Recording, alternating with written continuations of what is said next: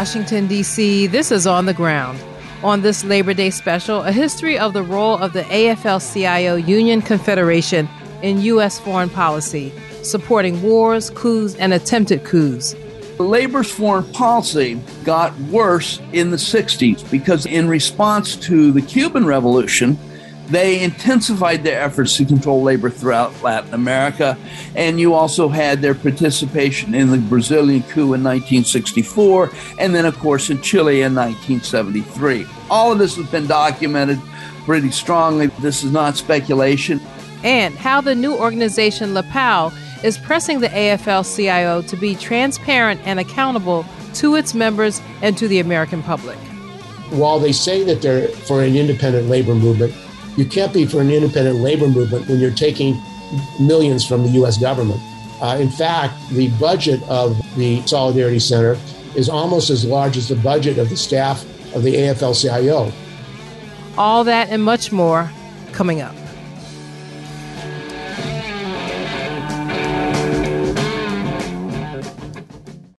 Welcome to On the Ground, onthegroundshow.org, voices of resistance from the nation's capital for September 2nd, 2022.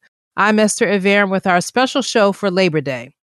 Chris Smalls, president of the Amazon Labor Union, is calling for demonstrations Monday, September 5th in Manhattan outside the homes of both the CEO of Starbucks, Howard Schultz, and the founder of Amazon, Jeff Bezos.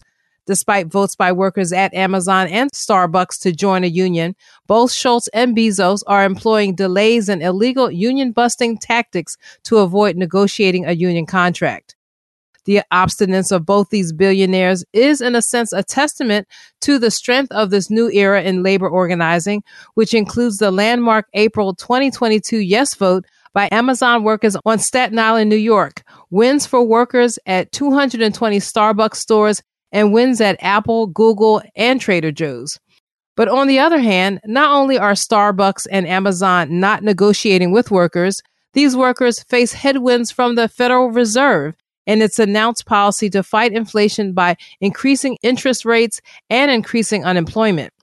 After Fed Chair Jerome Powell announced his policies of interest rate hikes on August 26th, chief economist for the Groundwork Collective, Verkeen Mabud, was one in a chorus saying that aggressive rate hikes won't address the root causes of inflation, which include corporate profiteering. She said, quote, mass unemployment is not the path forward to a healthy and inclusive economy. Let's be clear. Aggressive rate hikes aim to bring down prices by increasing unemployment. Fed Chair Powell is ready to throw workers under the bus to save the economy, but we are the economy, end quote, she said.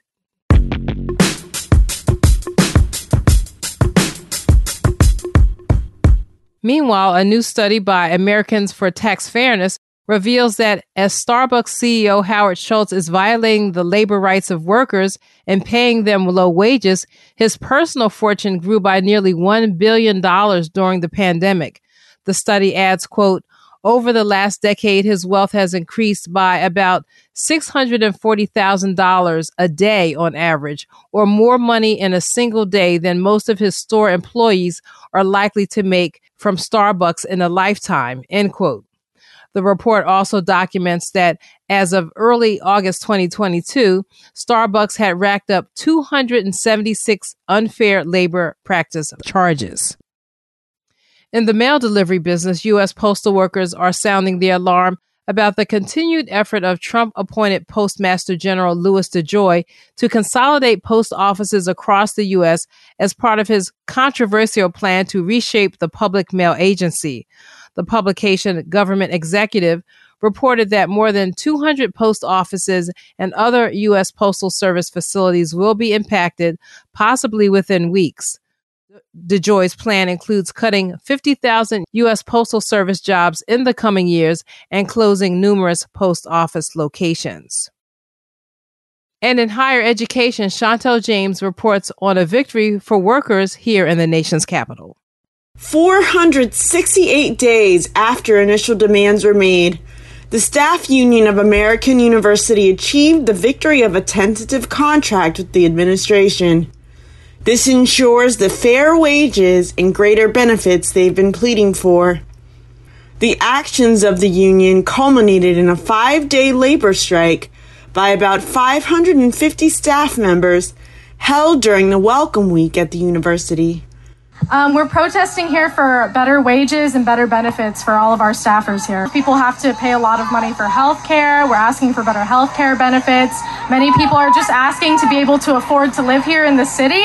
A lot of people have to commute over 90 minutes away just to, you know, make ends meet. And people here just want to not have to choose between paying rent or buying their groceries. That was an interview with an American University staff member with Salary Transparent Street. Members of the freshman class walked out of this year's opening convocation in droves to show solidarity with the demands of the union. For On the Ground, this is Chantal James.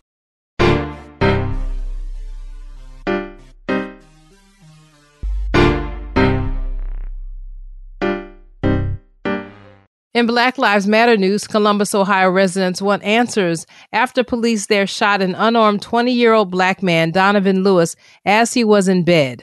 Police officer Ricky Anderson shot Lewis within one second after opening Lewis's bedroom door. Then, as Lewis lay motionless, dying, cops handcuffed him and commanded him to, quote, put your hands behind your back now and stop resisting, end quote. Lewis was then transported to the hospital where he was pronounced dead. Los Angeles radio host Dominique DiPrima is using her platform to draw attention to the case of Andrew Joseph III, a Tampa, Florida teen who was killed in 2014 when he was struck by traffic when trying to get home after being left by county sheriffs on the side of a major highway. Joseph's family said that their case against the county, Hillsborough County Sheriff's Office, and other parties is set for trial September 12th. And the mayor of Jackson, Mississippi, Chokwe Lumumba, is appealing for direct federal assistance as residents continue to lack running water after a flood disabled the city's water treatment facility. Over decades, funding for vital services in the majority black city have been withheld by the Republican state government, which also forbids Jackson and other municipalities from raising their own funds from tax revenue.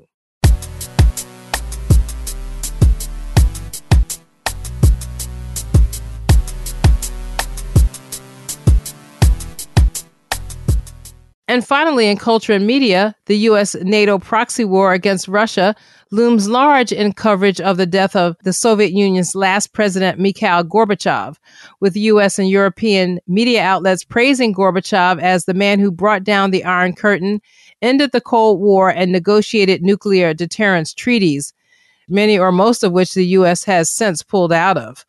Meanwhile, Russian and left analysts characterized Gorbachev as naive for beginning a process that ultimately destroyed the Soviet Union, impoverished the Soviet people, and turned over publicly owned resources to capitalist oligarchs. And some consider him naive for believing US and European promises to not expand NATO one inch east, as it has right up to what is now Russia's border, fomenting the current crisis and war in Ukraine. In climate, a demonstration to stop the controversial Mountain Valley Pipeline, which would carry frack gas through West Virginia and Virginia and across the Appalachian Trail, is being held on Thursday, September 8th, 2022 at 5 p.m. at 101 New Jersey Avenue in Northwest DC. As a condition for supporting the Inflation Reduction Act, Senator Joe Manchin of West Virginia reportedly secured a side deal that would finish the 300 mile project, which was stopped due to numerous violations of environmental laws. The Stop MVP Coalition and the People versus Fossil Fuels Coalition are spearheading the rally, dubbed Appalachian Resistance Comes to DC. And last but certainly not least, in DC, the Diverse City Fund grant making organization is inviting DC organizations to apply to their fall grant. The fund is supporting work led by people of color that is engaged in mobilizing, advocacy, organizing, healing, liberation, and social justice. The deadline to apply is September 30th. More information is at diversecityfund.org. And those are headlines and happenings. Stay with us.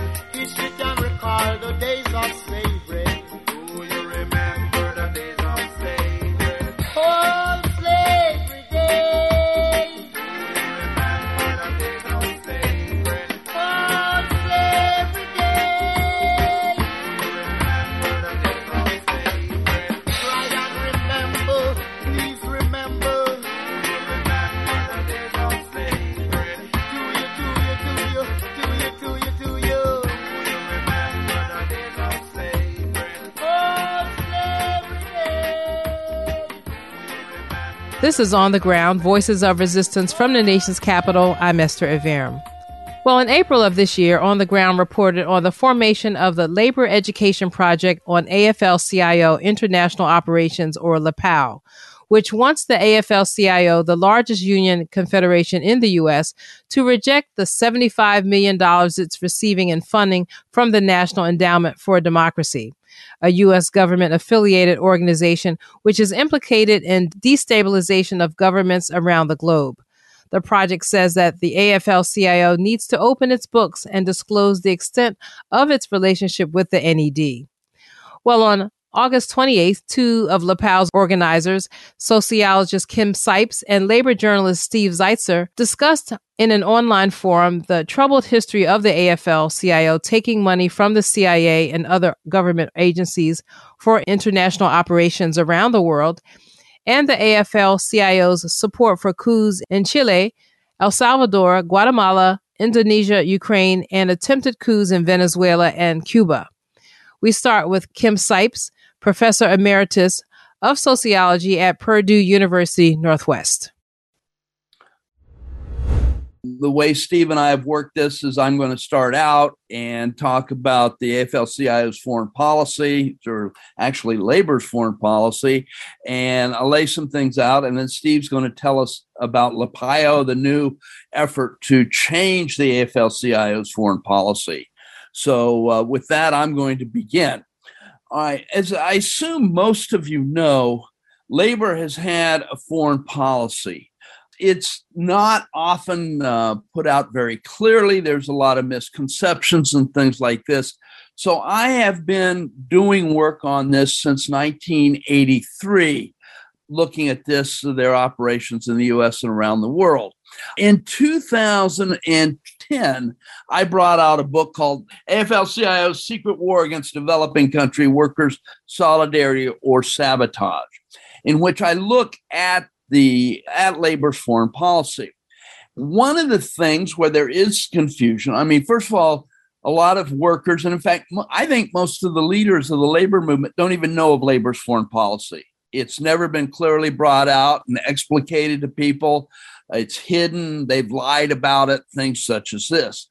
Uh, for those that know somewhat about it, maybe you've heard about you heard about the AFL-CIO's involvement in the coup in Chile. You might have some idea about it, but most people who who know about the uh, labor's foreign policy think it began in the late 40s in the war against communism. Blah blah blah. The reality is, no, it's much longer shaping of this. It goes back to the late 1890s. Sam Gompers made a couple of statements against the pending Spanish American War, but once the war began, both in Cuba and in the Philippines, Gompers signed on to it. He also supported U.S. Uh, efforts in Mexico during the Mexican Revolution, which, as I assume everyone knows, happened before the Bolshevik Revolution in Russia. He supported the U.S. policies in uh, World War One, and then, of course, after the Bolshevik Revolution, was resolutely opposed to the Soviet Union and any type of quote communism or socialism or whatever. Now, it, it was never a uh, rational analysis of these different movements or anything like that. It was sort of an ideological reaction. But Gompers was president for 37 of the thir- first 38 years of the AFL. So his presence was overwhelming, set this, the stage for this. Now, after World War II, all right, so first of all, during the war, as I'm sure most of us know, the labor movement had given a no strike policy. But starting about 43, when the war started to turn in the US and its allies' favor, you started having workers start striking and going against the program on the shop floor. I don't know if you know this, but there were more people that were injured on the shop floor in the US before D Day than were injured in combat. These are US troops, not Soviet troops, obviously. But anyway, as the war proceeded, you see workers refusing to accept this management domination, fighting and stuff like this, which led after the war, within the first year after the war, massive strikes across the country. We know about the steel, the auto workers, and the meat packers, uh, national strikes. There were the Teamsters went out. All in all, something like 116 million days of production were lost in 1946. Okay. In reaction to this, uh, the Republicans were able to take over Congress in November 46. They passed the Taft Hartley Act, which basically banned this. It also, as we all know, had the anti communist provision, things like this. A terrible attack on the labor movement, which much of the conservative members of the of the CIO did not fight, including Philip Murray and especially Walter Reuther. So, this is a time when the left was kicked out of the CIO, and it was a time when the anti communist war was spread around the world, and labor joined this. And you see this in 1954. They helped overthrow the democratically elected government in Guatemala. Well, the labor's foreign policy got worse in the 60s because, in response to the Cuban Revolution, they intensified their efforts to control labor throughout Latin America. And you also had their participation in the Brazilian coup in 1964, and then, of course, in Chile in 1973. All of this has been documented pretty strongly. This is not speculation, and, and credit goes mostly to who I think many of you might have known uh, Fred was a plumber out of San Jose who first revealed this as early as 1974 and, and continued on throughout his life in fighting the AFL CIO's foreign policy. During the 80s, we were able to raise a lot of interest in this and eventually it became a factor in the 1995 election to succeed uh, Lane Kirkland and then his Secretary General, uh, Tom. God, I'm blanking on Tom's last name. But anyway, he was only there for a brief time. And J- John Sweeney of Service Employees International Union came out and said he was going to do away with the AFL CIO's regional co- operations. Okay. Now, by the way, one thing I forgot to include was one of the things as as people have learned about the AFL and then the AFL CIO's foreign policy was that they've assumed that it was done from the outside, whether the US government, the White House, the State Department, or the CIA. My research over the years, and I, like I say, I've been doing this for almost 40 years, is that no, the foreign policy comes from within labor, not from without. Okay, this is pretty much the dominant view today that it comes from within. And like I say, all of these things happened during this time. However, Sweeney did get elected in 95, and by 1997, he ended AFLI, Asian American Free Labor Institute. He, he ended AIFLD, the American Institute for Free Labor Development in Latin America, and the African American Labor Center, AALC, in Africa. He replaced it with something initially called the American Center for International Labor Solidarity, ACILS, or more commonly, the Solidarity Center. And they've always been a bit dicey on how they refer to the Solidarity Center. They claim it's affiliated with the with the AFL-CIO, and that's bullshit. They're a wholly owned subsidiary. They're controlled by the labor movement both Fred Redmond, the, the Secretary Treasurer, and Liz Shuler, the president of the AFL CIO, have been head of the Solidarity Center and have worked with the National Endowment for Democracy. Okay, so I have to talk about NED, the National Endowment for Democracy, because that's who's running a lot of this work today. So in 1983, after the revelations about the CIA and their secret wars and and uh, also labor's involvement, that freedom-loving Democrat Ronald Reagan decided to put forth what became known as the National Endowment for Democracy or NED. Now, the way they've set this up is NED is basically controlled by four different operations. One is the National Democratic Institute, which is the international wing of the Democratic Party. It is joined by the International Republican Institute, again, the foreign wing of the uh, Republican Party. It is joined by the international wing of the U.S. Chamber of Commerce, supposedly the archenemy of the AFL CIO domestically, but they work together internationally, and then the Solidarity Center. So these four groups are the mainstay of the National Endowment for Democracy. Now, when you talk about the National Endowment for Democracy, we have to look at this and have some nuance. They claim to be promoting democracy around the world. Their rhetoric is, is pretty amazing. What you have to realize is that there are two types of democracy now, the type that we've all grown up with is the one person, one vote. If you're affected, you get to have your say, things such as this. This is only one type of democracy. It's been labeled popular democracy or bottom up democracy or grassroots democracy. That's the type we've been told about. The other type is something we're not educated about, and that's the top down or constrained or polyarchal democracy, which is a top down form of democracy. This is a form of democracy where basically ideas get put forth before the elite, before a limited number of people who then okay it and then allow people to vote on. But it's not the same, it's very different than the bottom up. So that uh, what you have happen is a constrained democracy, not that people are getting to address these issues as they see them, but as the elites see them. And then only with the elite permission do they get to address this. The NED is promoting this top down, this polyarchal democracy as though it's bottom up democracy. And so they're going around the world and attacking different countries. They're operating in over 90 countries around the world. But what they're promoting is this top down democracy, again, as though it was from bottom up. So it's a very confusing thing. And unless you understand that, their rhetoric becomes very, very uh, problematic. So the Solidarity Center has worked with them. They're helping create the strategy, the overall viewpoint, and then the Solidarity Center will apply to the NED for grants to pass on to groups around the world. And they are operating in over 60 countries around the world. Now, this is a Solidarity Center. The NED is actually operating in over 90, but the but the Solidarity Center is working in over 60 of them.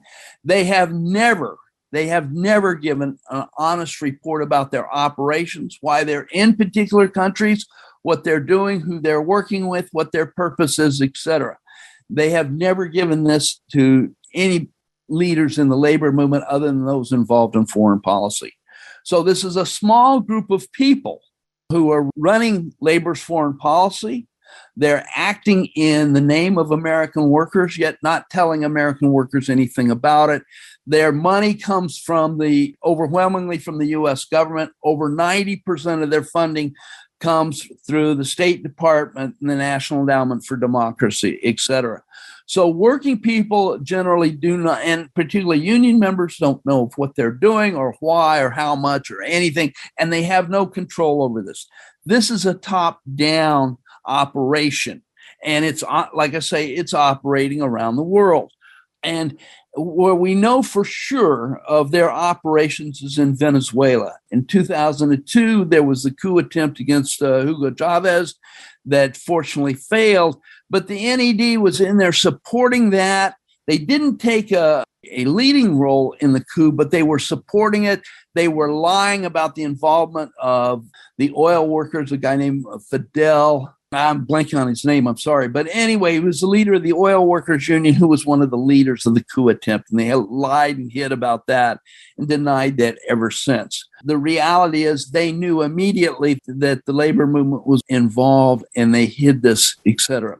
Now, the problem for activists is that the NED is more sophisticated than the old institutes. The institutes were all evil. There was nothing good about AIFLD or the others. NED has done some work that at least is not bad. I won't necessarily say it's good, but it's it's not not necessarily bad. So that we have to look, and we can't have a blanket overview of them. We have to be more nuanced and look at particular cases such as that. So this has been going on for years. Like I say, both uh, Fred Redmond and Liz Shuler have been involved in uh, the Solidarity Center and working with the NED. So there's no question about this. And that uh, I'm going to turn it over to Steve now to talk about some of our efforts that uh, to challenge this. You are listening to Professor Kim Scipes and labor journalist Steve Zeltzer. This is On the Ground's Labor Day special. Stay with us. Breaking rocks out here on the chain gang breaking rocks and serving my time. Breaking rocks out here on the chain gang, cause they done convicted me of crime. I hold it steady right there while I hit it. Well, I reckon that ought to get it. Been working and working, but I still got so terribly far to go. I committed crime, Lord, I need crime of being hungry and poor. I left the grocery store and breathing when they caught me robbing a store. Hold it steady right there while I hit it. Well, I reckon that ought to get it. Been working and working, but I still got so terribly far to go. I heard the judge say five years on chain gang you gonna go. I heard the judge say five years of labor. I heard my old man scream, Lordy, no. Hold it right there while I hit it. Well, I reckon that ought to get it. Been working and working, but I still got so terribly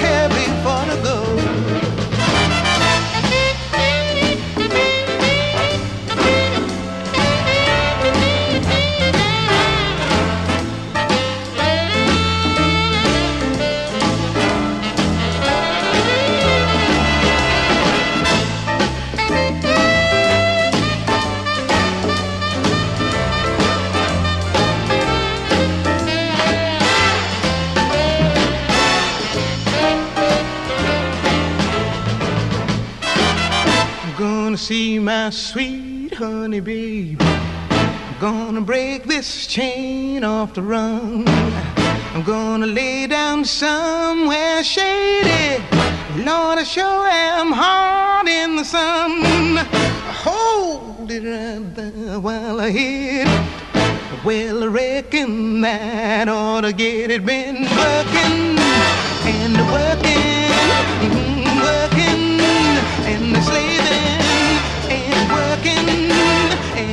but I still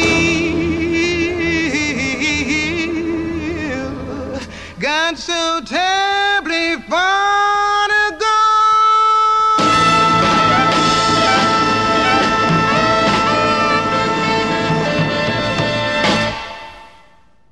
When we talk about the AFL-CIO, the formation of the AFL-CIO, we have to recognize that it came on the heels of the defeat of the fascists, but also the rise of uh, pro-capitalist, pro-imperialist trade union bureaucracy in the United States.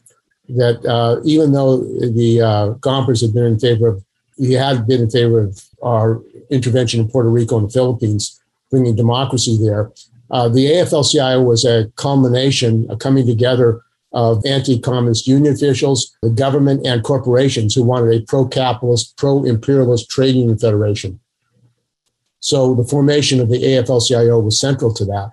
It purged communist, militant, socialist out of the unions throughout the United States, and then, as a premise of the of the federation, said they would support U.S. foreign policy. So they supported militarization, the United States' efforts to militarize the, the world and set up bases around the world. And the leadership of the AFL-CIO, not just Meany, but uh, Albert Shanker and many other officials were actively involved all, all around the world with Irving Brown and others who set up anti-communist unions in Turkey, Turkish. They set up unions in France. They set up unions in Japan. Uh, they set up pro-corporate unions around the world. They also supported Zionism. They, along with the uh, Russia, the Soviet Union, supported the formation of Israel. But the United States worked with the Histadrut, the Israeli Trade Union Federation, to do training in Africa in the uh, 60s. And they supported uh, the apartheid South Africa, the, the AFL-CIO, where they supported Buthelezi. So uh, this history is not known by U.S. Uh, trade unions, and that's one of the reasons we formed the Labor Education Project and AFL-CIO International Operations, because this history is unknown to most workers, most trade unions, and is critical to understanding the role of the AFL-CIO and other unions around in the United States. And we fought at the last uh, convention of the CWA for a resolution around this issue and were uh, attacked by the bureaucrats. And they, they passed a resolution supporting the role of the AFL-CIO internationally. The CF, CWA was involved Beirne, the Bern, the president, former president, with the CIA in Latin America, uh, supporting right wing unions and coups in Latin America and Brazil and, other countries. So uh, I want to get into some histories of, of the AFL-CIO. One of the things now that the AFL-CIO is involved in, and all the unions, including my own, is supporting the, the war in Ukraine as bringing democracy.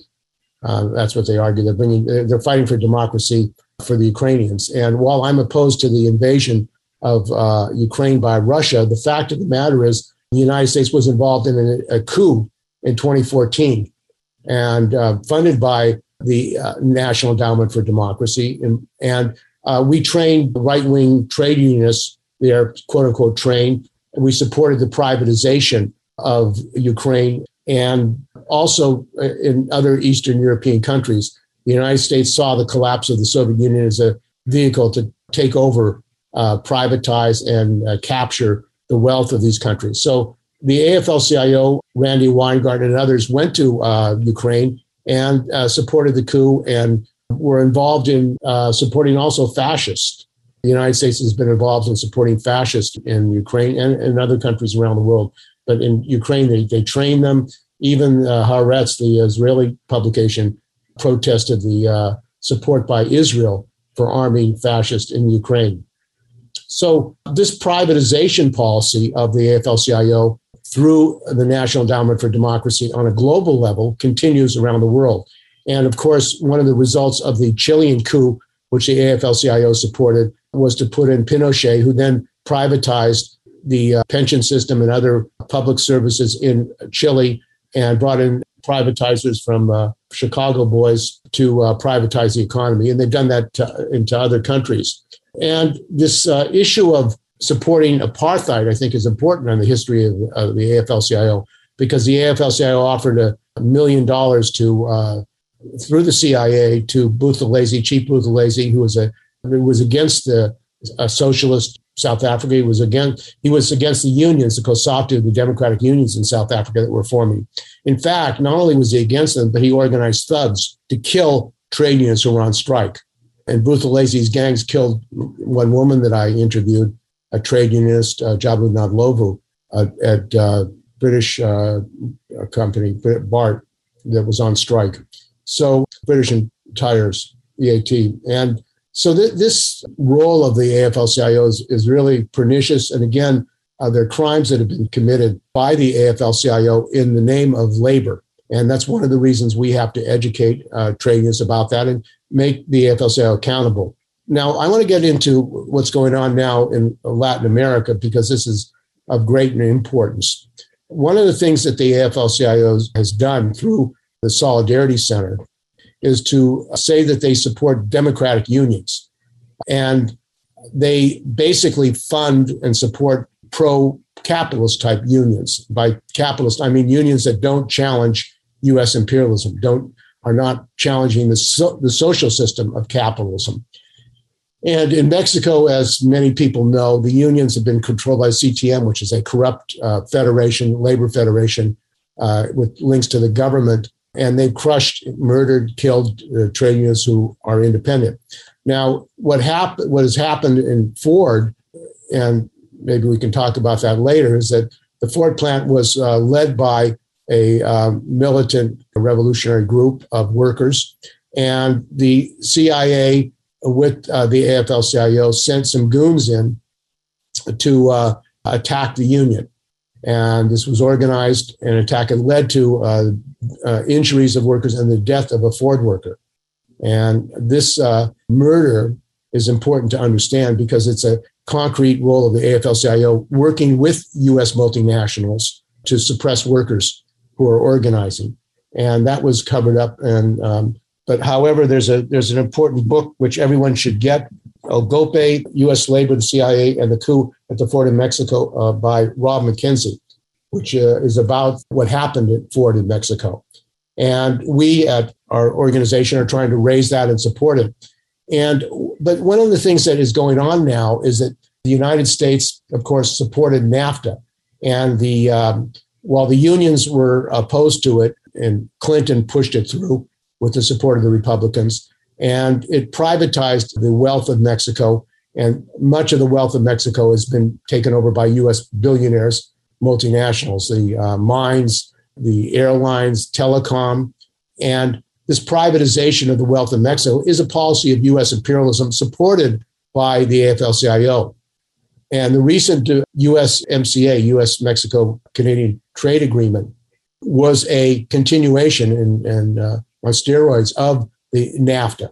And although there was opposition to it in the unions, and it was fought for by Trump the, the AFL-CIO supported. Trump got supported, and we even was even brought up in the AFL-CIO Labor Council in San Francisco, and the bureaucrats attacked this guy Alan Benjamin who opposed it on the floor, and they pushed a pro-imperialist trade agreement.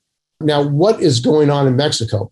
Well, we've recently learned that the AFL-CIO is now spending 120 million dollars in Mexico for democracy and what does that mean? They've had some elections and they did support the election of a union in Mexico, the General Motors workers, which was successful. Uh, it was an opposition union. And in fact, a previous speaker in this um, study group, uh, David Bacon, in his report at this meeting, said that he wanted to go there and participate in the elections uh, as an observer and to see that they were run properly.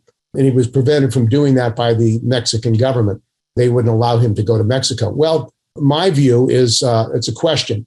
Do we want to be supported by the U.S. government financially to go intervene in Mexico to make sure that the Mexicans have fair elections?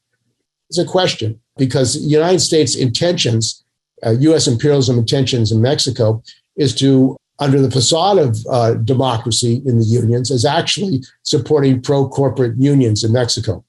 They don't want left unions, communist unions, socialist unions. And it's part of U.S. imperialism's policy. Another example of that in Mexico is the struggle of the farm workers, the Driscolls, where basically the ejidos were privatized under NAFTA. Uh, the indigenous people were forced out, came to the United States, these farm workers, and then were kicked back into Mexico. And now they're fighting for a union. And you have slave labor, $12 a day in Mexico. You have a very bad condition in the Baja. Now, the AFL CIO is actively involved in Baja supporting a union. There was a split in the union that doesn't want to talk about Driscolls or slave labor. So they're intervening in that situation, maybe doing good work talking about the conditions, but they really don't talk about U.S. multinationals' role. And the other area is in uh, Colombia, where the AFL CIO Solidarity Center has an operation doing supposedly good work, but they failed to report that the injured GM workers in Colombia and Bogota have had a encampment outside the Bogota embassy for 11 years fighting for their rights. That has never been reported by the Solidarity Center. So basically, I think our view is that uh, the way to build solidarity with workers around the world is direct links by workers, uh, auto workers with auto workers in Mexico and uh, Brazil, and fighting these multinationals internationally. That is the way you fight for real solidarity, not by taking what is $75 million a year from the US government. We went to the AFL-CIO convention and passed out a flyer. We have a resolution, uh, which I can put a link to. You can get it on our website, calling for opening the books of the AFL-CIO, what, what they're really doing, and also rejecting the $75 million US funding of the international operations of the AFL-CIO.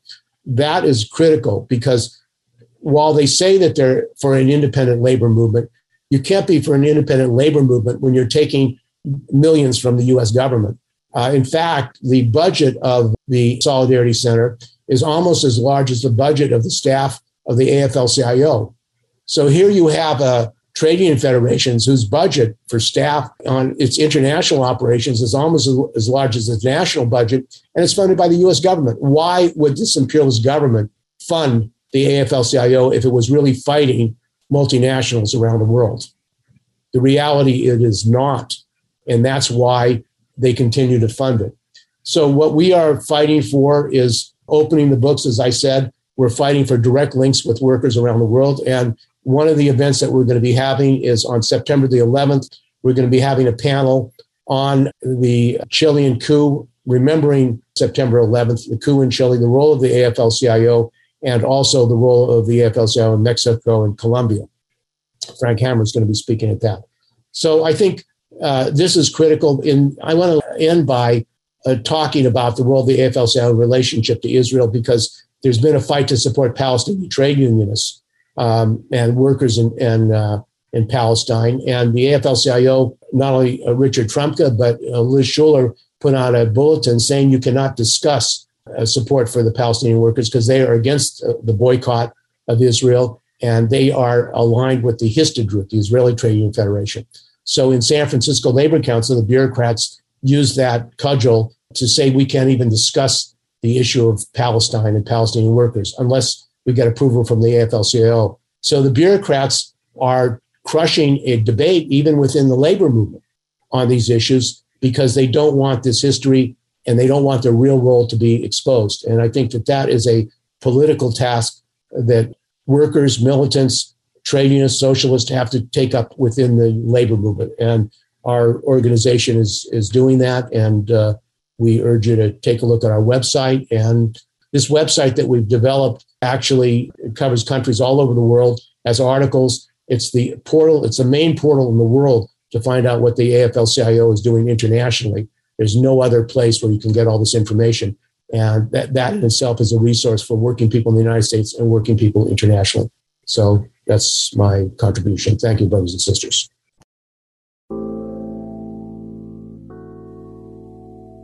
That was labor journalist Steve Zeltzer, and before him, Professor Kim Scipes.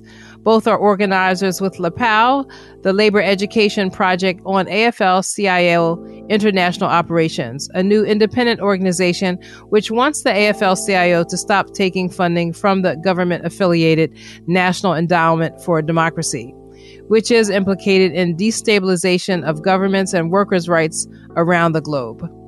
This is On the Ground I'm Esther Iverem with our special show for Labor Day. We'll be right back with voices of Amazon workers. Stay with us. Back when Eisenhower was the president, golf courses is where most of his time was spent. So I never really listened to what the president said because, in general, I believed that the general was politically dead. But he always seemed to know when the muscles were about to be flexed. Because I remember him saying something, mumbling something about a military industrial complex. Americans no longer fight to keep their shores safe, just to keep the jobs going in the arms making workplace. And then they pretend to be gripped by some sort of political reflex because all they're doing is paying dues to the military industrial complex. Military and the monetary. Military and the monetary. Military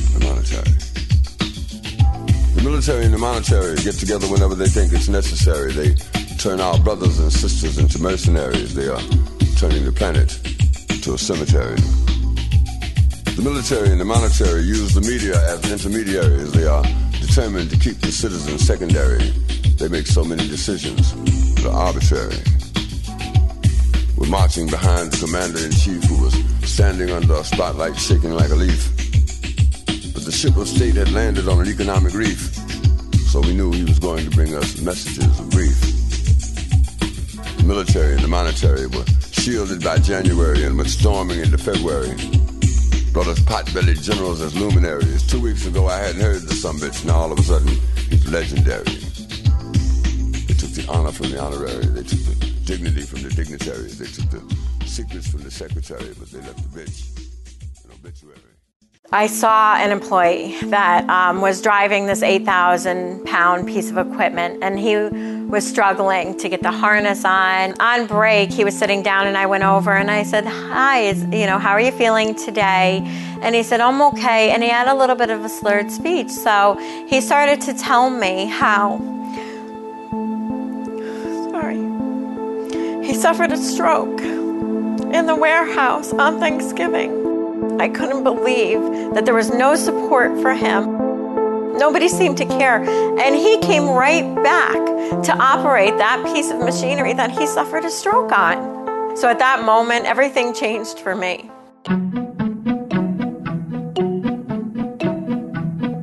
The injuries are on a daily basis. Injuries are so common. I don't know how many people have left in ambulances.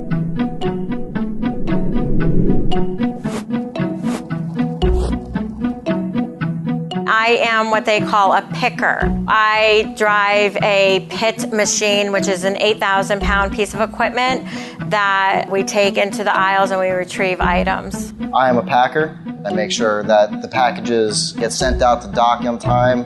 I am a packer and a slammer. It's at the slam station where it gets the shipping label. And then the slammer weighs the package, puts it on another conveyor, where it goes up and around the facility and eventually ends up at the docks.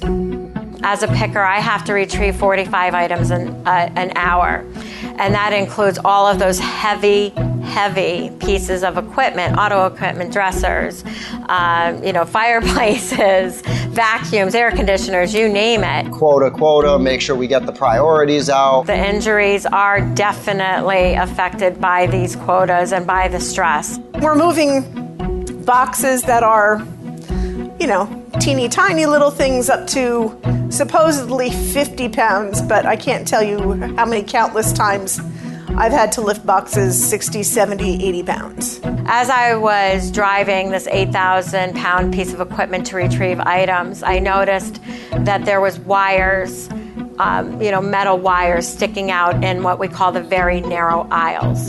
So I may lean to the side to see if I can get a better visual. However, that better visual could result in this wire taking my eye out. Look at the boxes protruding out of the aisles and the condition of the boxes because the aisles are so narrow. The shelves are overstuffed to the point where there are shelves that are collapsing, items that are falling off the shelves onto employees at, I believe, it's up to 28 feet.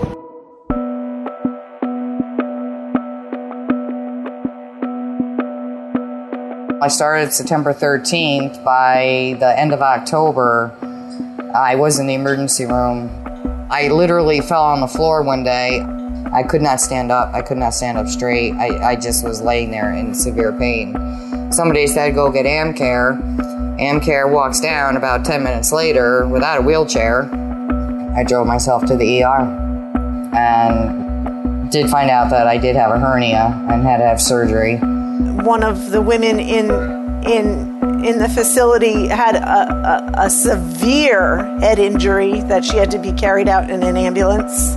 I would drive home from work and I would have to sit in my car for a minute and sometimes literally lift my legs up and like lift my legs out of the car because I just couldn't move them. They just wouldn't work. And just walking up the stairs, it it was constant pain, absolutely constant constant pain. You know, I use my legs all the time to lift.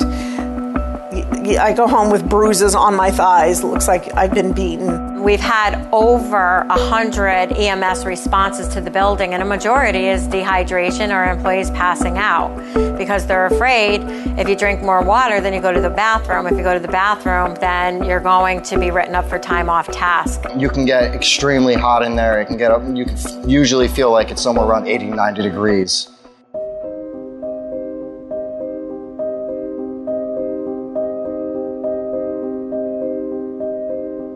When I came back from COVID after three weeks, and I was staring at a sign that said, No more COVID pay, no excuses, I literally thought I was being punked. HR was as serious as could be and said, We're not paying COVID anymore. I called the New York State Department of Health, confirmed, yep, they are going to get their COVID pay, and that was when I went into into battle. That's when I went into battle and I started building the arsenal, and my arsenal I knew had to protect these people. I want to see that people are cared about. That is my biggest thing. I, I get upset when I'm walking down and I, and I feel like these people feel oppressed. These people are my family, so now the fight is for them and for us.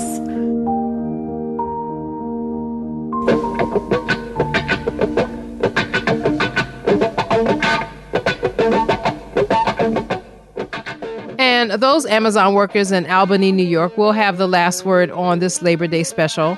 They are organizing with the Amazon Labor Union and were interviewed in early August by the news organization More Perfect Union, which reported that Amazon responded to the union drive in Albany, New York by firing Andre Beaupre, one of the workers featured in the segment.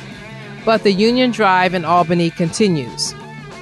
We reported at the top of the show that Chris Smalls, president of the Amazon Labor Union, is calling for demonstrations on Monday, September 5th, outside the Manhattan homes of both Howard Schultz, CEO of Starbucks, and Jeff Bezos of Amazon. This is On the Ground, Voices of Resistance from the nation's capital on two dozen stations on the Pacifica Radio Network and on all your podcast platforms at On the Ground with Esther Iverem. Our website and archive of all of our shows is onthegroundshow.org. In addition, you can follow us on Twitter, Facebook, and patreon.com at On the Ground Show, all of which have a protest sign with green lettering that says On the Ground. Or I also link to every show on my Instagram page, which is Esther, E S T H E R, underscore Iverem, I V E R E M. The music we played this hour included Slavery Days by Burning Spear, The Work Song by Nina Simone, Work for Peace by Gil Scott Heron, and our theme music is Voodoo Child by Jimi Hendrix. I'm Esther Iverem. Until next time, take good care and keep raising your voice. Peace.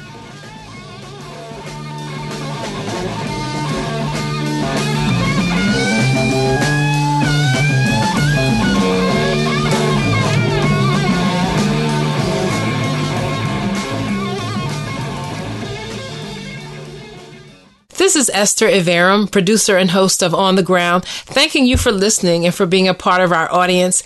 And I'm asking you to please partner with us in keeping alive this independent grassroots news program from Washington, D.C.